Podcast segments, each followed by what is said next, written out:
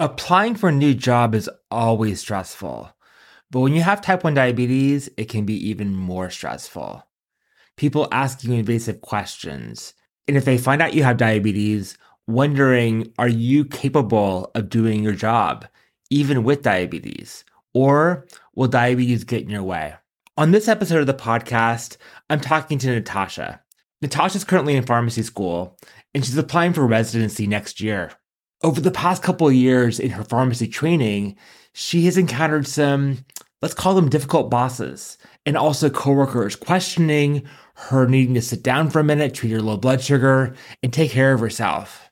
And as she moves on to residency, she's wondering how to approach this, how to make sure she gets her needs met, but also making sure that she's able to advance in her career and not let diabetes hold her back. Welcome to the Live Free with T1D podcast brought to you by the Diabetes Psychologist. This is the only podcast that coaches you through a five step plan for how to manage the stress of type 1 diabetes.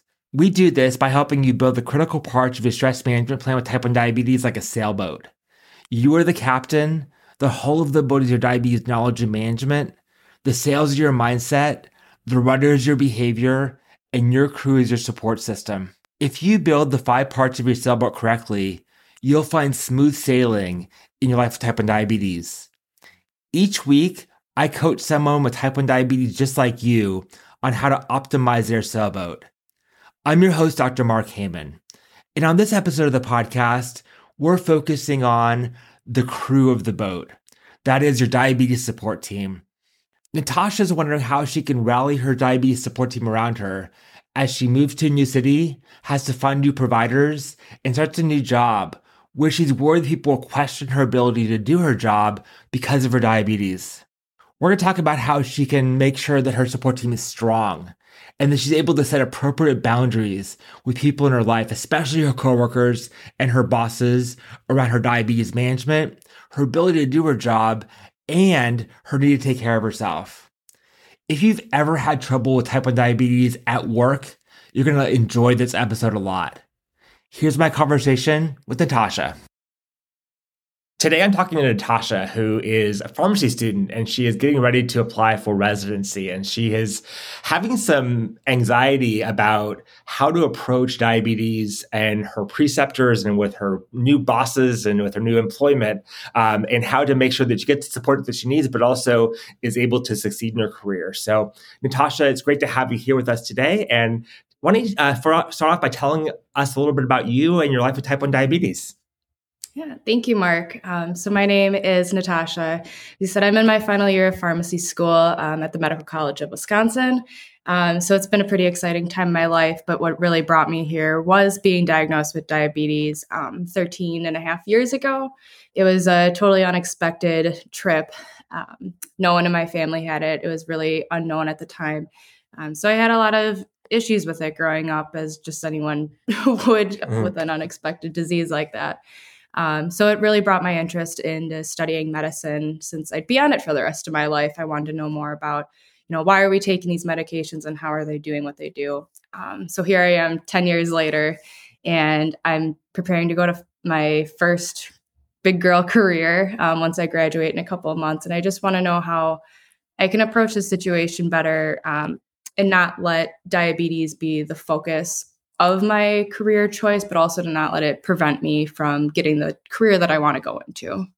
Yeah. So I have a couple questions before we get started into the coaching section, just out of my own curiosity and probably for the curiosity of the folks listening here are tell us about what a pharmacist does. Because I think that sometimes we think about the pharmacist being the person at CVS who's giving us our insulin or other medications. I know that that's a really important job for pharmacists, but I also know there's a whole lot more to it than that. So, can you tell us a little bit about what a pharmacist does, and also like what sorts of work that you want to be working on when you finish pharmacy school? Yeah, absolutely. Um, so, of course, we know our pharmacists at um, like our retail counters at Walgreens and CVS, and there's actually a lot more job positions behind that. Um, but definitely, that's our frontline people where we're going to be educating you on your medications and whatnot. Um, but there's also positions in the hospital setting where we make medication adjustments for people um, with chronic conditions and things like that. Uh, one of my more recent experiences that I had the opportunity to do was counsel a patient who is newly diagnosed with type 1 diabetes and give them the lowdown, the work on the diabetes education part of it. And that's a huge role for pharmacists in hospital settings. Um, also, for those who are getting their certified diabetes educator work done. And that's something that I want to do after my first year of residency. Um, so, doing a lot of education and teaching people how to manage their disease states is what I find really important about being a pharmacist um, because those medications are life saving. And for a lot of us, without those, we wouldn't be here today. So, it's really important to understand um, how to best manage that. Yeah. And you mentioned before we got on uh, the recording today that you have had some negative experiences with uh, coworkers and bosses around your diabetes. I wonder if you could talk talk to the listeners a little bit about what sorts of experiences you have, because I can imagine that many of us and many people listening have had similar experiences, and so um, we want to really work on that today and help you to find ways to get the support that you need, while also being able to succeed in the work that you're doing um, without letting diabetes get in your way. So, yeah. Um, so part of the requirements for pharmacy school is that we go on rotations where we go and complete a certain amount of hours at different location settings. And I've had a couple of times um, in my earlier years of school where I had either missed a rotation day or had some issues because of you know the day after having a really high blood sugar or having low blood sugars on rotation where i would need to go sit down and it's important that I take those times to sit down when I need to because if I'm the healthcare practitioner making medical decisions for someone, and if I'm not in the right state of mind, you know, I shouldn't, it's really hard to make life saving decisions for other people. Um, so the scary part about it is that trying to make the right decisions and also still trying to keep myself healthy is really important. Um, and one of the bigger barriers is that there's not a lot of healthcare practitioners out there that have diabetes or understand the workload um, of having another full time job of taking care of myself. Um, so some of the reviews that I've gotten, well, they'll say like, okay, it's fine.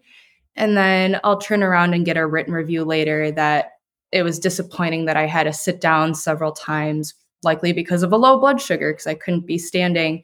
Um, and I needed to sit down and eat or drink a juice. And those things are something that I don't think of in the moment because I'm just taking care of myself, but it comes back in a review later. And mm-hmm. that's something that can affect my performance. So yeah. I want to know how to really kind of either address that to my employer right away without sounding like, hey, I'm going to, you know, because you never want to anticipate those things because everything's a hypothetical situation at this point. But as a diabetic, we have to be prepared for the worst to come and know how to handle it. Yeah. And I would imagine that as you're starting to move into the workforce and preparing to work, move into, as you call it, a big girl job, that that causes you anxiety. Like you're worried about how yeah. you're gonna you're gonna approach that, how people will perceive you, how you're gonna be, how you're gonna be able to perform in the job, and, and you know to be the best version of yourself that you can be. Hmm. Yeah. So tell me, in in the past or in these situations, what have you told your employers, um, your coworkers about diabetes? So, my best approach to it, and obviously, this is something that won't work for everyone, but I've mm-hmm. had to be 100% upfront the first day on the spot and say, hey, I have my cell phone on me and I have to keep it on me because it reads my my glucose alerts and it alerts me and it's CGM. And I actually just started on an insulin pump a couple months ago for the first time, which is uh-huh. very exciting. But now it's carrying another electronic device on me. And sometimes I, it looks bad to be like, oh my gosh, I'm going to look down at my phone for a 2nd mm-hmm. when you're trying to bolus. And so trying to tell them up front, being like, hey, by the way, this is it. Um, but the one part I've never really gotten to is saying, hey, if I had a bad day yesterday, there's a chance that I might not feel good today, and those effects can linger. Mm-hmm. Um, but also, it's it's you can't really like tell them exactly what you feel because you don't know, and you don't want to scare them and say, "Hey, oh, this person's not going to be able to handle this," because I know I can handle it. Yeah. Well, and they probably it's unless you've had those days where you had those after effects of a high or a low, it's really hard mm-hmm. to explain. I mean, you, you can explain it, but pe- yeah. as we all know, people don't get it. It's like it's an unexplainable mm-hmm. feeling that only people with diabetes can really understand. Yeah. on the on the days where you have come back, I've told more people. So I'm yeah, well, no, of course, no, and, you told, but, and, and I, I, think we all have. But you know, even if you have, even your closest friends or family, um, when you say, "Yeah, my blood sugar is low," they can understand that by seeing you, and they can understand that by mm-hmm. seeing the after effects. But I think it's one thing just to be able to perceive it from the outside, but it's also a different thing to be able to have it happen to you internally and know what that really feels like because you probably look fine. I mean, we, we all, yeah. when we're low, you know, you may look a little bit weaker, a little bit shaky, but for the most part, you look fine. And then the next day, after a bad low, you look fine, but it's hard. It's you, you have that lingering feeling of just like that heaviness and that weakness and that confusion that that lingers on, and it's hard to explain. It's hard to even have somebody else understand that unless they've been in your shoes. Mm-hmm. Um, I'm curious, how have you, um, on those days when uh, on those days where you come back to work after having a bad day, the previous one, um, do, have you communicated with your preceptors or your bosses around those bad days and that that today may not be a good one for you? Yeah, I've definitely had um, times where I'm like, hey, I was not doing okay yesterday. I'm coming back. I'm going to give it my all. Mm-hmm. Um, and I think, you know, being upfront about it as much as I can helps. Um, but mm-hmm. it also depends on the person who I'm working with too. And I can't say for everyone that they're going to understand my text message that I send them because it's also I have to be professional in the setting too. Yeah. Um, so it's mostly the understanding, giving as much explanation as I can. Um, but I also just I don't want them to think that I'm not taking care of myself because it's I am. It's just that those things happen. So mm-hmm. that's also a thing that worries me is giving them that outlook that I'm not taking care of myself and that I'm the healthcare practitioner, but mm-hmm. I'm not mm-hmm. doing something for myself. So I've I've heard that one come around a couple times too, and um, that's another one that lingers in the back of my head. And so you, you've gotten that feedback from people that you're not taking care of yourself and you should be because you're a healthcare professional. I've heard that a couple times um, through a grapevine. So it was never documented okay. on me, but I've heard it come around, and um, that's one of those where I've I've made the effort to say like, hey, you know, it's a difficult thing to take care of, and these things do happen. So mm-hmm. every time I get feedback on it, it kind of adjusts how I approach my next clinic setting I'm going to and how I want to handle the situation. Mm-hmm. But you can also only do that so many times before it's your career. yeah. Well, and Natasha, what I'm what, what I'm seeing from you in this conversation, and because just a little bit that we're talking right now, is I see you backing down a little bit, say, saying, "Well, you know, you know, it's I, I, feel I don't feel great. So, but you know, you, you can do your thing, and I can, you know, I, am gonna do my best. Um, and I, I, want I just want you to be aware of that because I think that that I think not not that um, you know I, diabetes is tough and having those days where your blood sugars are up and down. those days suck. We all know that. But I think that part I think that part of it is, and part of asking for that support is being confident in the way that you do it and the way that you present yourself. And if you're if if you take these this feedback and you back down from it, I think it puts you in a position where it can be challenging to activate that support system and, make sure and, and make yourself feel confident and make yourself have the ability to make your your needs known in a very firm way what we're talking about here is making sure that your support team is activated. And while this, yeah. this is not your support team in terms of your friends or family or doctors, it's your support team in terms of your coworkers and bosses who have a different dynamic. Um, how you present yourself to them and how you make your needs known, I think is a really important thing. And this is not easy. I, I know it's not um, you know, b- being confident and being firm in how you're doing what you need and how you can move forward. Um, but I think that um, really working on that could be a, a key here for you as you're moving into new situations. I'm curious, kind of with that, with, and, and and let's talk about how. I mean, we'll talk about how how you can do this. I want to tell a story. I remember in my first job out of college, I was working for a very small consulting firm, a job I really didn't like very much. But um, I remember one day I had some ice cream and my blood sugar skyrocketed, and I was in the four or five hundreds, and I felt awful. And I, but I didn't tell anybody. And so I was in a meeting, and I was just like dead to the world. I was just not productive in that meeting. And afterwards, um, one of my supervisors came to me and she basically did the same thing that you had experienced. You, you know, what is wrong with you? Why why are you why why were you out of it in that meeting? And I had to kind of jumble and fumble and try to explain that my blood sugar was high and that I'm sorry that would never happen again. Um, as opposed to being more upfront and firm and saying, Yeah, I had diabetes and I had a really bad day. I should have communicated that to you and I didn't. But I'm not going to apologize for um, the way that I feel because is just this is the reality of my life. And having that ability, I, I looking back on that, I wish I could have been more proactive in letting her know that, but also firm in letting her know that like I, I'm not going to allow you to berate me or get me in trouble because my blood sugar is high. That's not fair and that's not appropriate. Um, and I think that there's a lesson to be learned in not in not that behavior, but that's a, that approach to setting that boundary, communicating effectively, and uh, being able to to move on.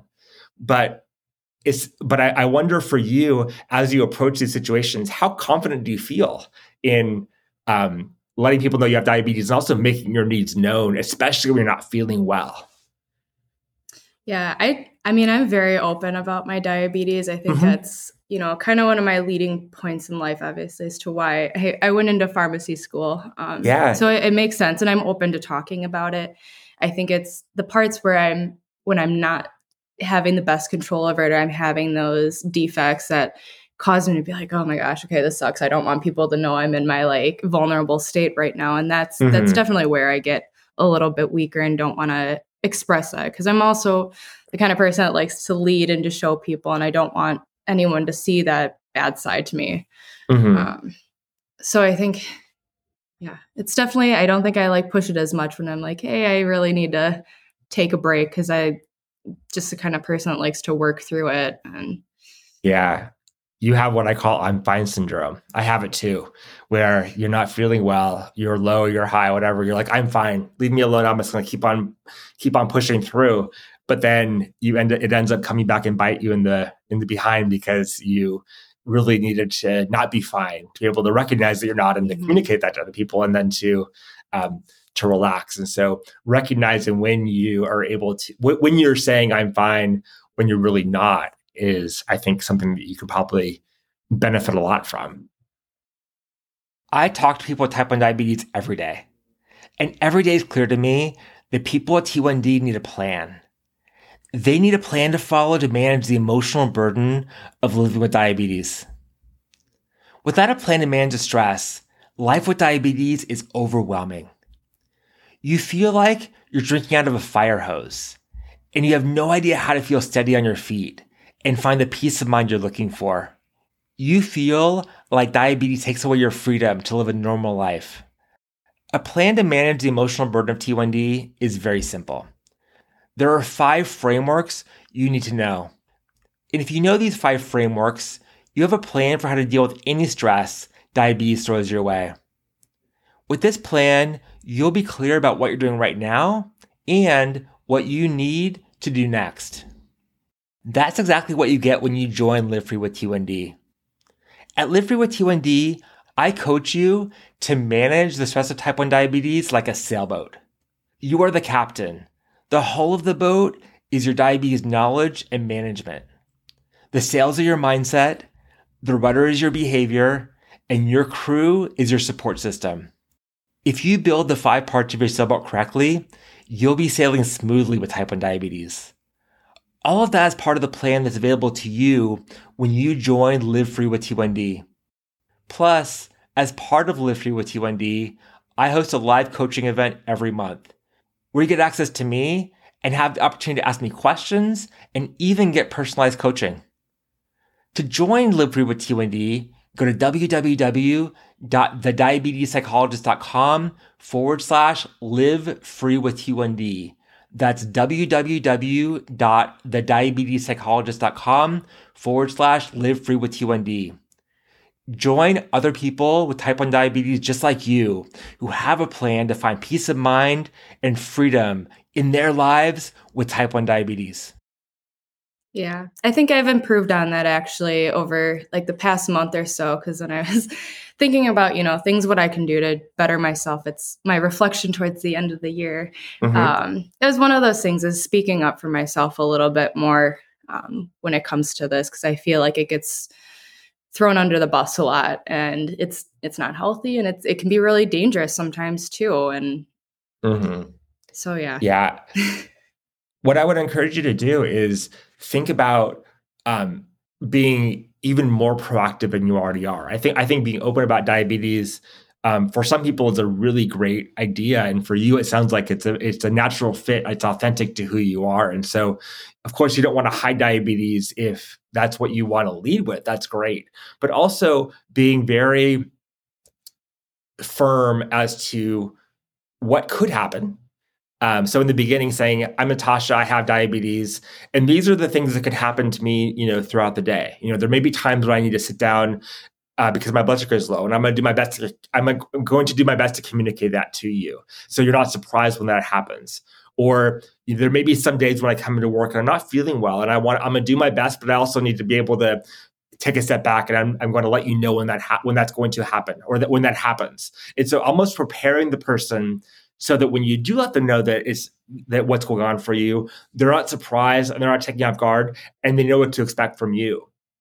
But I think that in those moments when you're, as you mentioned, when I, when you're vulnerable, um, when you go up and say, "Excuse me, I'm my, my blood sugar is low. I need to take a take a minute off," and then they push back on you, it's really hard to respond in those in those moments because your blood sugar is low and also you don't feel very well.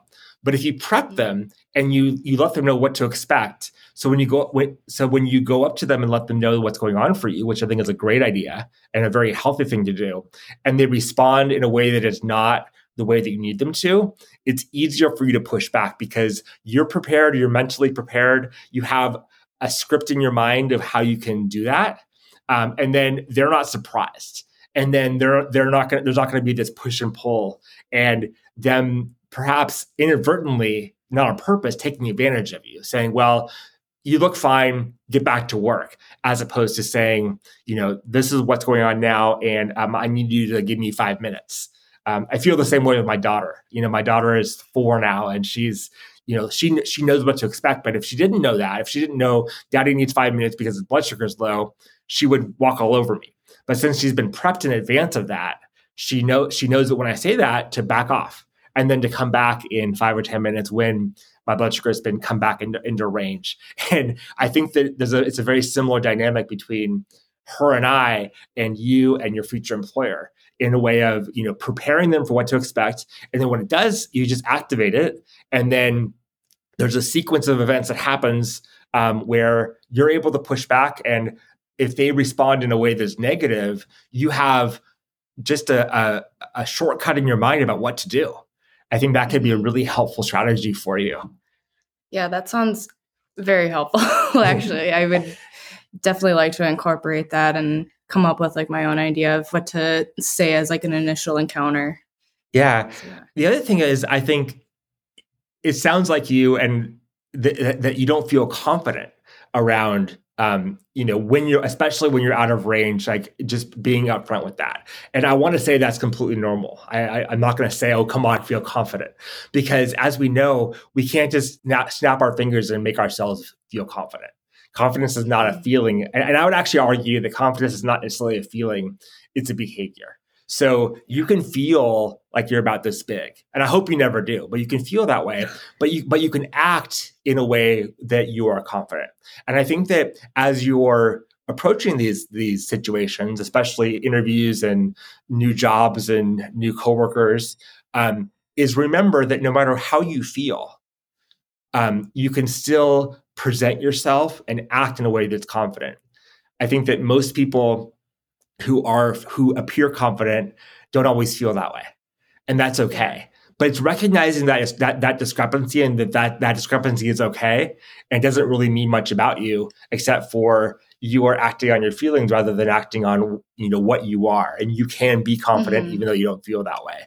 And with diabetes you feel vulnerable. And so that to feel feeling confident is maybe a stretch sometimes but that doesn't mean that you can't present yourself and um, make your boundaries known and make your needs known in a confident way, no matter what you're feeling inside. Because if you wait until you feel a certain way to act that way or to, to present yourself that way, you may be waiting a very long time.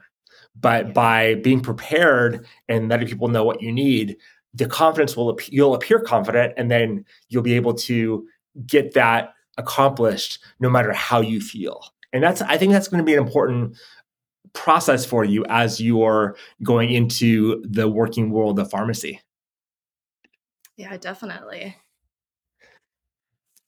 Thank you. So I'm curious, as you're moving into your, this new um, world of your career uh, next summer, what are some things that you want to take away from this conversation that you can uh, put into practice, either, either starting now or getting prepared to put into practice starting in uh, June or July when you start yeah. your residency?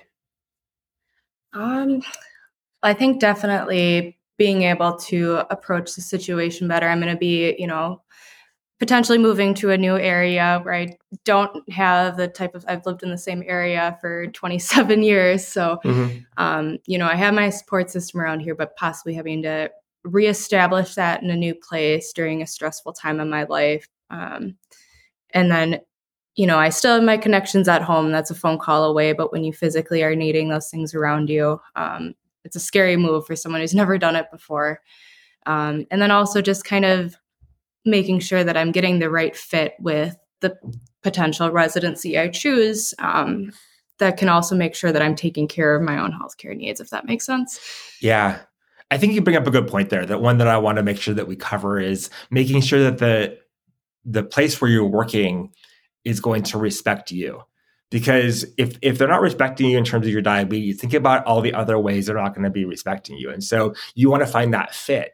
Also, remembering that just because somebody says something behind your back, whether it's a preceptor or a boss or a coworker, we often take that, those things personally, as we should. However, you never know what happened to that person that morning or why why they are doing that. And so so when that does happen to you, you have to ask yourself, you know, what's an alternative explanation? One is that they're a jerk and that they um, don't like people with diabetes or they don't understand diabetes. Fair enough. That that's a possibility.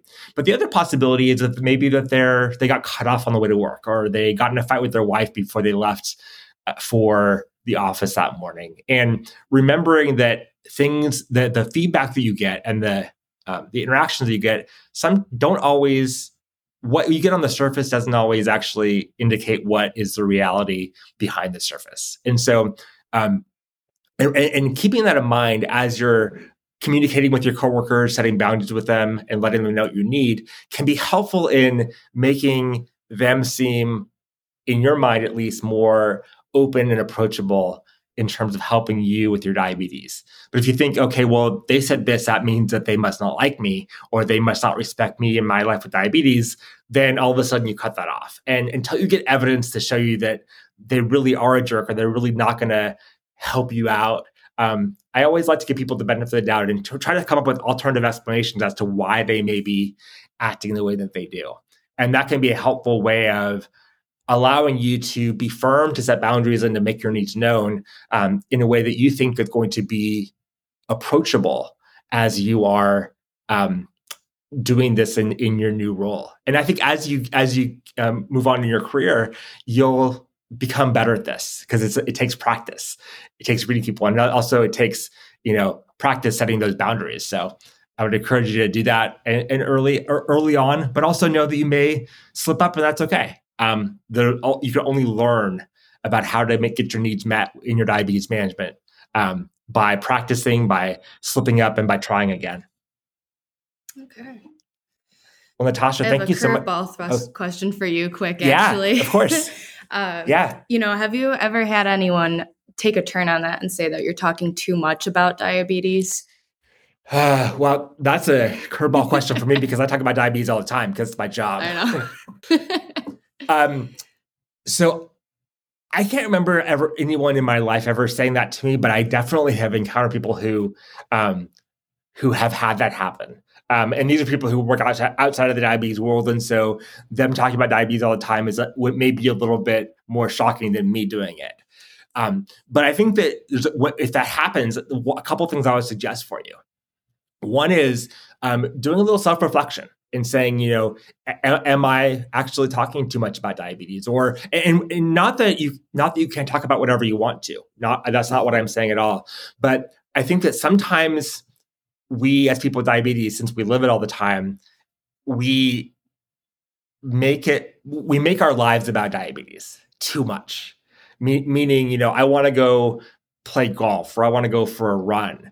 But and then but diabetes overlays that. And it has to to a certain degree because you want to keep your blood sugars in range. But if you're talking to your friend on your walk and the, the entire walk is about how your blood sugars are out of range, you have to ask yourself, is this helpful for me or is this not helpful for me? And so um, when that comes up, you have to I, I think some self-reflection can be good. But at the same time, you may want to talk about diabetes and you may need you may need that. And so asking yourself, is a, a, am I putting this on myself or am I getting my needs met um, as I'm talking about it? And then when that happens, you know, if, if you are getting your needs met and someone's pushing back on you, they may not be the best person to fill that role in your support team. So I don't have an easy answer to that question, but I think some, some reflection and then some asking yourself, you know, if this is the case, why am I doing this? Um, can really enlighten you as to, how, to help you to um, get the answer that you need and then, and then make adjustments to your behavior if necessary appropriately. Okay, thank you. You're very welcome. Well, Natasha, thank you so much for joining me today and best of luck as you're preparing for this next stage in your career. Thank you so much, Mark. I really appreciate all your advice. It's very helpful. you bet. At the end of every episode, I give you a plan of action where you can take what you learned in this episode and apply it in your life with type 1 diabetes today. And today's plan of action is to do a boundary assessment at work.